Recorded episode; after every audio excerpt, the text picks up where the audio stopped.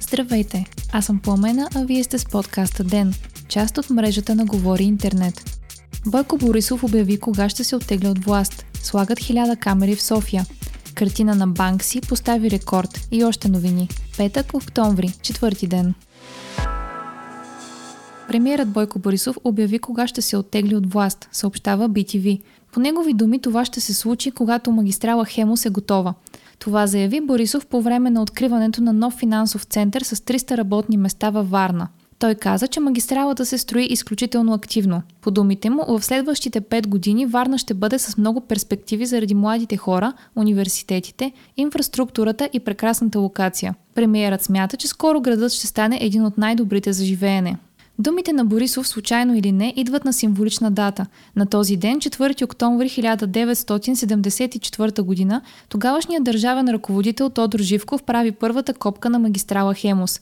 45 години по-късно обаче от магистралата има построени едва 177 км от общо 425 км. Тя се смята за най-важният инфраструктурен проект на Северна България. Без магистрала пътуването между Варна и София продължава около 6 часа с автомобил. През годините проектът среща изключително много трудности. Част от тях са липсата на финансиране, трудният терен и препятствията при отчуждаване на частните терени, през които минава магистралата. Правителството има амбициозен план. Оставащите към 250 км от Хемус да бъдат построени до 2024 година. Това означава, че за 5 години трябва да се построи почти двойно повече, отколкото за предишните 45. Магистралата ще се строи от държавната компания Автомагистрали и е трудно да се прецени каква ще е цената. По предварителни оценки тя е между 1,8 и 2,5 милиарда лева. По план този месец трябва да бъде пуснат новият участък Ябланица пътен възел Блаза, който ще удължи Хемус с малко над 9 км. След него ще започне да се строи магистрала от Блаза до пътя Велико Търново-Русе. Участъкът е 134 км и за него са отпуснати 1 милиард и 300 милиона лева. Президентът на Америка Доналд Тръмп обяви, че е недоволен от международните медийни проекти Радио Свободна Европа и Гласът на Америка, съобщава Гласът на Америка. Според негови думи тези медии не възхваляват достатъчно САЩ по света. Той каза, че иска да създаде нова новинарска мрежа и, цитат, да сложим в нея истински новини, защото те са толкова лоши за САЩ. Свободна Европа и Гласът на Америка са едни от най-големите медийни проекти в света. Те са финансирани от Конгреса на САЩ и тяхната цел е да подпомогнат свободата на словото и плурализма в множество страни по света. Според Аманда Бенет, директор на Гласът на Америка, медиите достигат до поне 275 милиона души всяка седмица.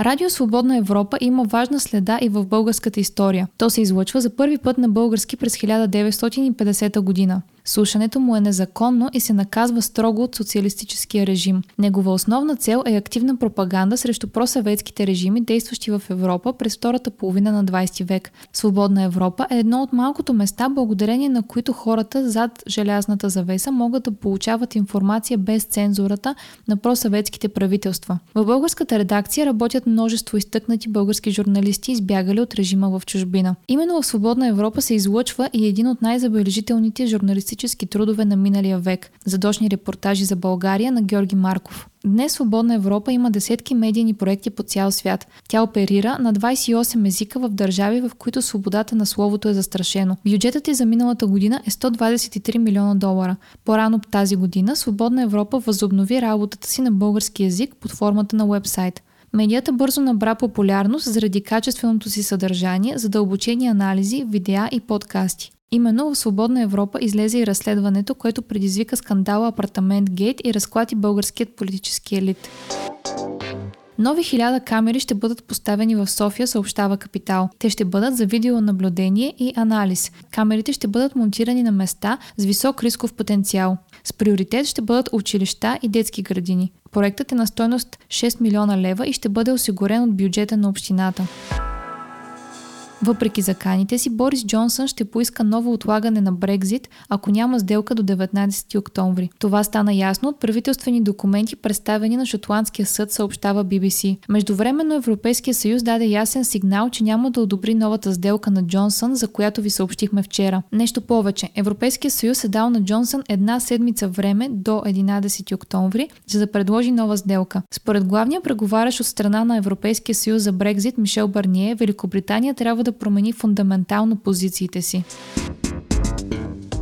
Картина на Банкси беше продадена за рекордна сума, съобщава BBC. Става въпрос за картина, която изобразява британския парламент като група шимпанзета. Тя се купи на търг на аукционната къща Сотпис за рекордната за Банкси сума от 12 милиона долара. Картината носи името Деградиралия парламент и е най-големият живопис на Банкси. Широк е 4 метра и за първи път беше представен в родния на Банкси град Бристол през 2009 година. Картината надмина всички очаквания. Първоначално се очакваше да се продаде за около 2 милиона паунда, но цената й достигна близо 10 милиона паунда. Търгът се проведе на същото място, където миналата година Банк си изуми света, когато наряза с скрит в рамката механизъм картината Момичето с балона. По-рано тя беше продадена за 1 милион паунда. Изведнъж картината започна да се свлича от рамката си и да се реже на ленти, което предизвика истински шок сред присъстващите. Провокацията обаче стана една от най-популярните новини в света на изкуството за 2018. Заради своите изключителни провокации и мистериозна персона, Банкси е сред най-популярните и обсъждани артисти на нашето време. Цените на неговите произведения се вдигат с всяка следваща година. Вие слушахте подкаста Ден. Ден е част от мрежата на Говори Интернет. Водещ Пламена Крумова. Главен редактор Димитър Панайотов. Аудиомонтаж Антон Велев. Музикални заставки Унко. Ако искате да не изпускате епизод на ден, абонирайте се в Spotify. Намерете ни в търсачката, пишейки ден на кирилица. Очаквайте ни скоро и в другите канали за слушане на подкаст.